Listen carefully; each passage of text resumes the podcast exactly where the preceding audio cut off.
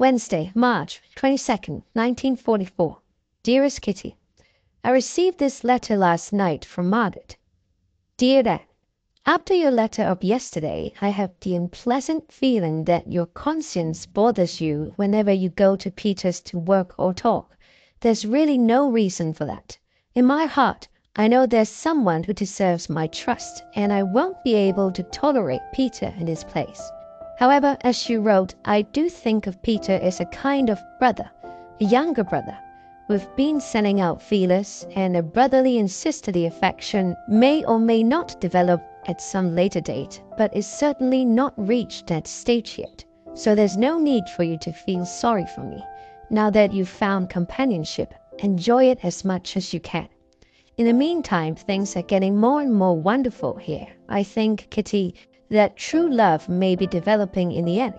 All those jokes about marrying Peter if we stayed here long enough weren't so silly after all. Not that I'm thinking of marrying him, mind you. I don't even know what he'll be like when he grows up, or if we'll even love each other enough to get married. I'm sure now that Peter loves me too. I just don't know in what way. I can't figure out if he wants only a good friend or if he's attracted to me as a girl or as a sister. When he said I always helped him when his parents were arguing, I was tremendously happy. He was one step forward, making me believe in his friendship. I asked him yesterday what he'd do if there were a dozen aunts who kept popping in to see him. His answer was, if they were all like you, it won't be so bad. He's extremely hospitable, and I think he really likes to see me. Meanwhile, he's been working hard at learning French, even studying in bed until 10:15. Oh, when I think back to Saturday night, to our words, our voices, I feel satisfied with myself for the very first time. What I mean is, I'd still say the same and won't want to change a thing, the way I usually do. He's so handsome, whether he's smiling or just sitting still. He's so sweet and good and beautiful. I think what surprised him most about me was when he discovered that I'm not at all the superficial, worldly Anne I appear to be, but a dreamer, like he is, with just as many troubles. Last night after the dinner dishes, I waited for him to ask me to stay upstairs, but nothing happened. I went away. He came downstairs to tell Dussel it was time to listen to the radio and hung around the bathroom for a while. But when Dussel took too long, he went back upstairs. He paced up and down his room and went to bed early. The entire evening I was so restless I kept going to the bathroom to splash cold water on my face.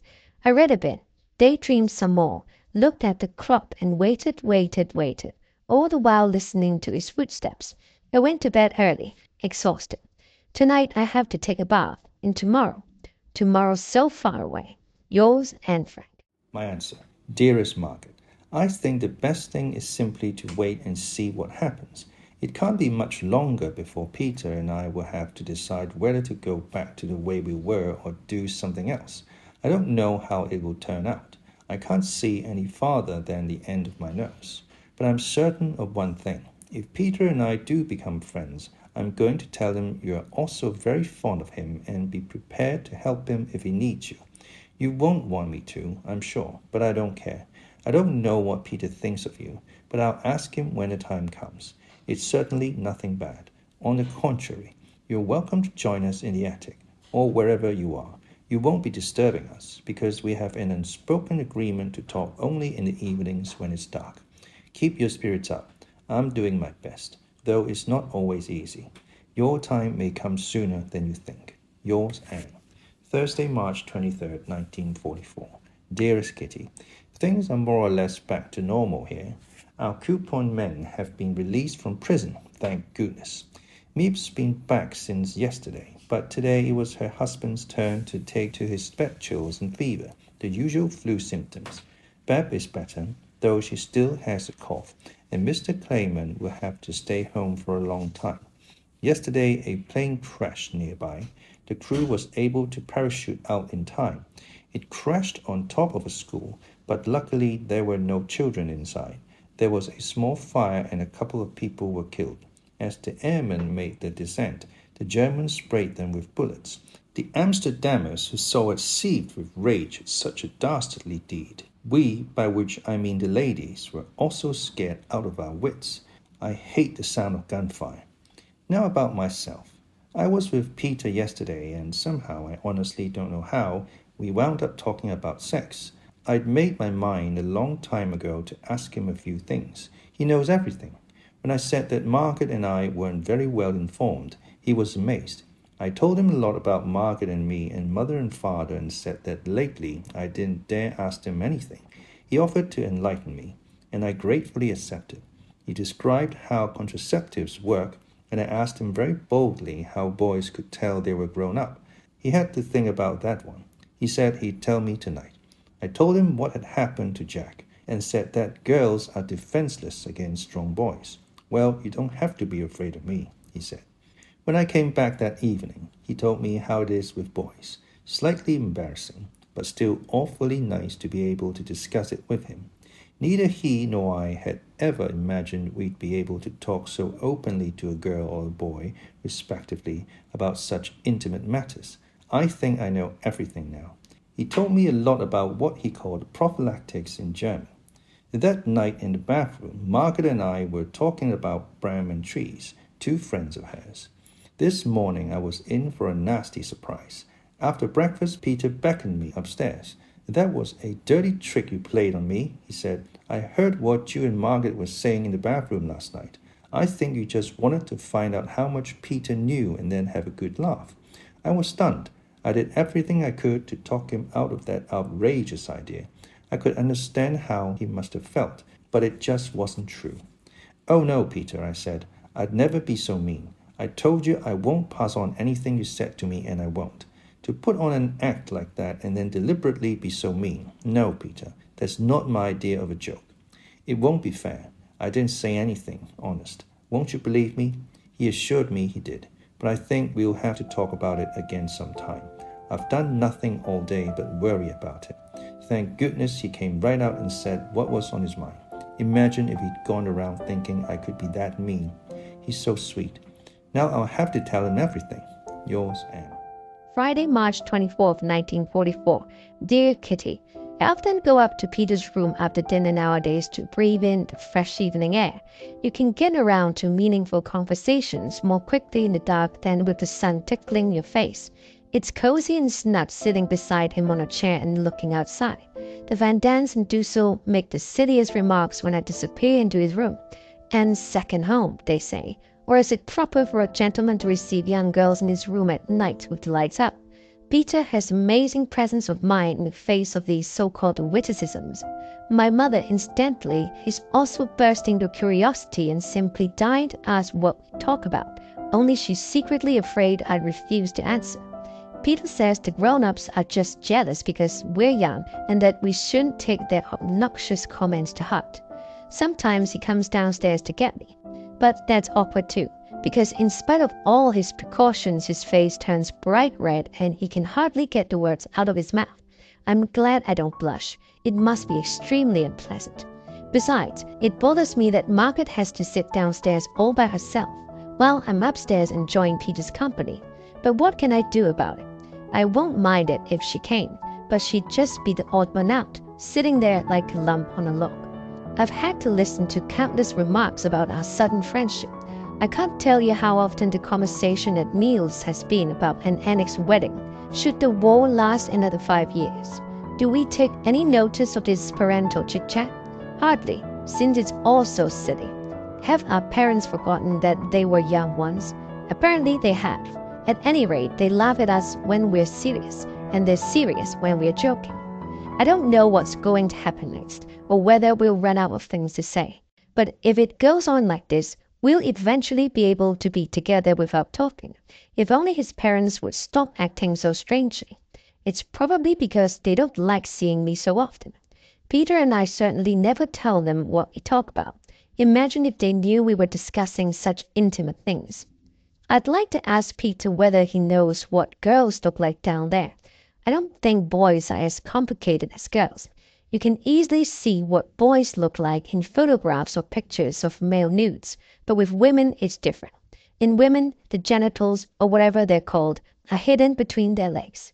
Peter has probably never seen a girl up close. To tell you the truth, neither have I. Boys are a lot easier. How on earth would I go about describing a girl's parts? I can tell from what he said that he doesn't know exactly how it all fits together. He was talking about the cervix, but that's on the inside, where you can't see it. Everything's pretty well arranged in us women. Until I was eleven or twelve, I didn't realize there was a second set of labia on the inside, since you couldn't see them. What's even funnier is that I thought urine came out of the clitoris. I asked mother one time what the little bump was, and she said she didn't know. She can really play dumb when she wants to.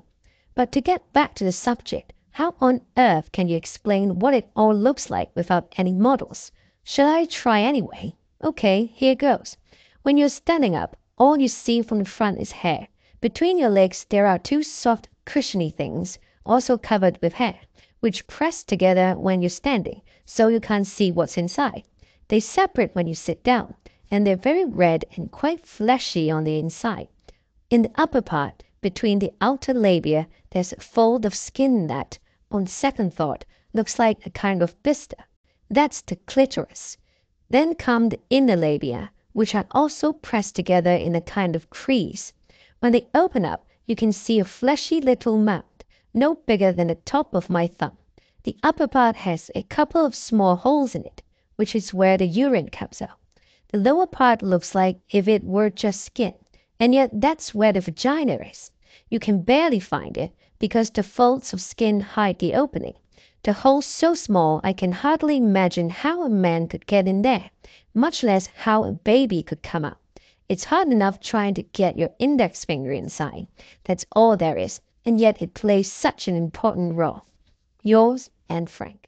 Saturday, March 25th, 1944. Dearest Kitty, You never realize how much you've changed until after it's happened.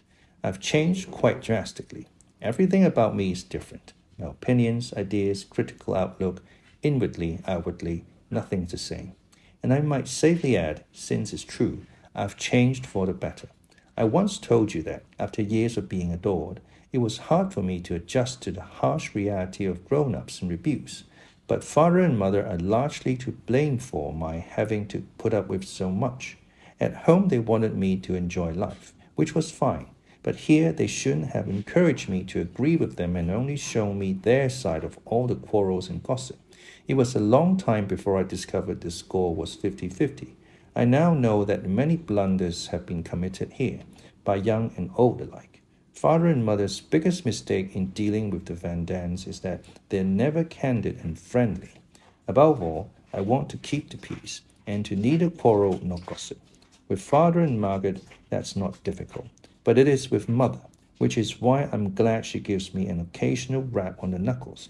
You can win Mr. Van Daan to your side by agreeing with him, listening quietly, not saying much, and most of all, responding to his teasing and his corny jokes with a joke of your own. Mrs. Van D can be won over by talking openly to her and admitting when you're wrong. She also frankly admits her faults, of which she has many. I know all too well that she doesn't think as badly of me as she did in the beginning, and that's simply because I'm honest and tell people right to their faces what I think, even when it's not very flattering. I want to be honest. I think it gets you further and also makes you feel better about yourself. Yesterday, Mrs. Van was talking about the rise we gave Mr. Kleiman. All we do is give, give, give. But at a certain point, I think that enough is enough. If he'd only take the trouble. Mr. Kleiman could scrounge up his own rice. Why should we give away all our supplies? We need them just as badly. No, Mrs. Van Daan, I replied. I don't agree with you. Mr. Kleiman may very well be able to get hold of a little rice, but he doesn't like having to worry about it. It's not our place to criticize the people who are helping us. We should give them whatever they need if we can possibly spare it. One less plate of rice a week won't make that much difference. We can always eat beans.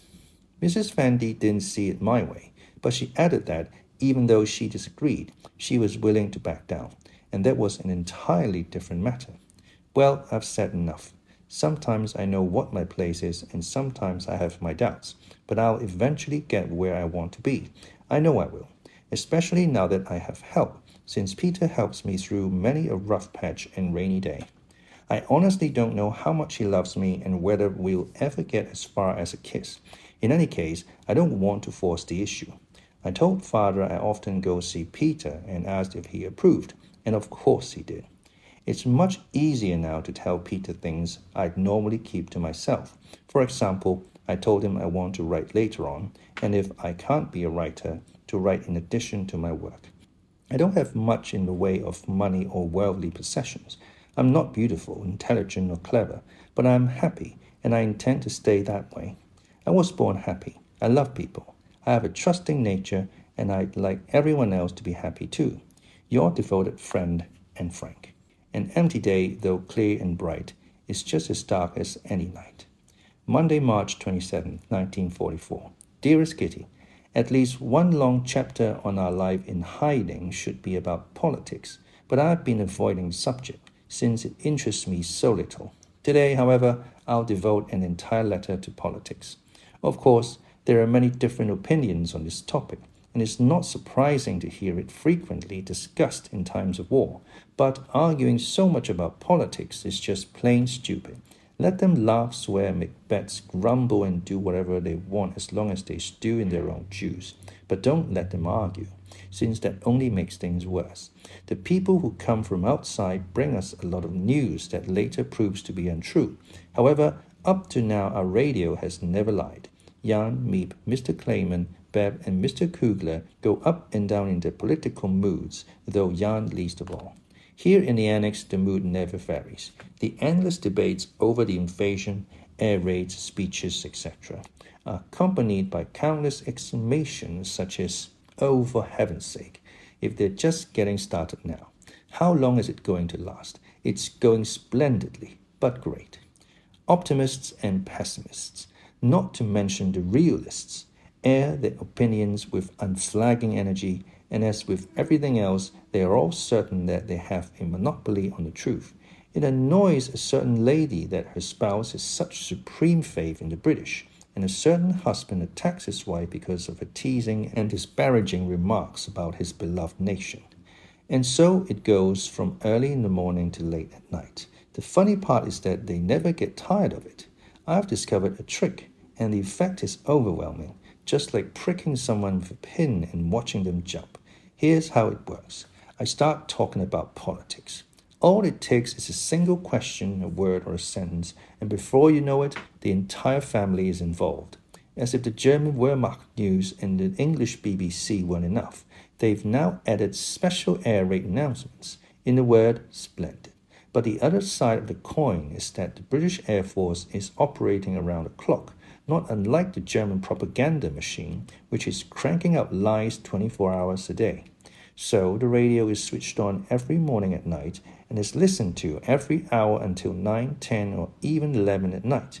This is the best evidence yet that the adults have infinite patience, but also that their brains have turned to mush. One broadcast, two at the most, should be enough to last the entire day. But no, those old nincompoops. Never mind. I've already said it all. Music while you work. The Dutch broadcast from England, Frank Phillips, or Queen Wilhelmina, they each get a turn and find a willing listener. If the adults aren't eating or sleeping, they're clustered around the radio talking about eating, sleeping, and politics. Phew, it's getting to be a bore, and it's all I can do to keep from turning into a dreary old croon myself. Though with all the old folks around me, that might not be such a bad idea.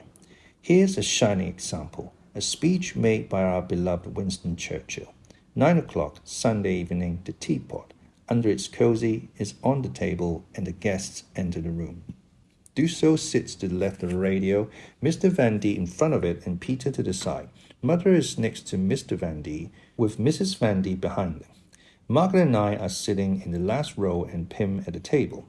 I realize this isn't a very clear description of our seating arrangements, but it doesn't matter. The men smoke. Peter's eyes close from the strain of listening. Mamma is dressed in her long dark negligee.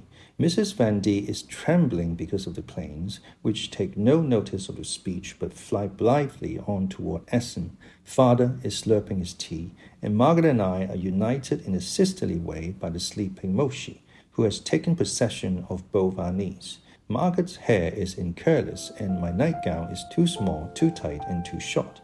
It all looks so intimate, cozy, and peaceful, and for once it really is. Yet I await the end of the speech with dread. They're impatient, straining at the leash to start another argument. Psst, psst. Like a cat luring a mouse from its hole, they goad each other into quarrels and dissent. Yours, Anne. Tuesday, March 28, 1944. My dearest Kitty, as much as I'd like to write more on politics, I have lots of other news to report today. First, Mother has virtually forbidden me to go up to Peter's, since, according to her, Mrs. Van Daan is jealous. Second, Peter's invited Margaret to join us upstairs. Whether he really means it or is just saying it out of politeness, I don't know. Third, I asked father if he thought I should take any notice of Mrs. Van Daan's jealousy, and he said I didn't have to. What should I do now? Mother's angry, doesn't want me going upstairs, wants me to go back to doing my homework in a room I share with Dussel. She may be jealous herself. Father doesn't begrudge us those few hours and thinks it's nice we get along so well. Margaret likes Peter too, but feels that three people can talk about the same things as two. Furthermore, Mother thinks Peter's in love with me. To tell you the truth, I wish he were.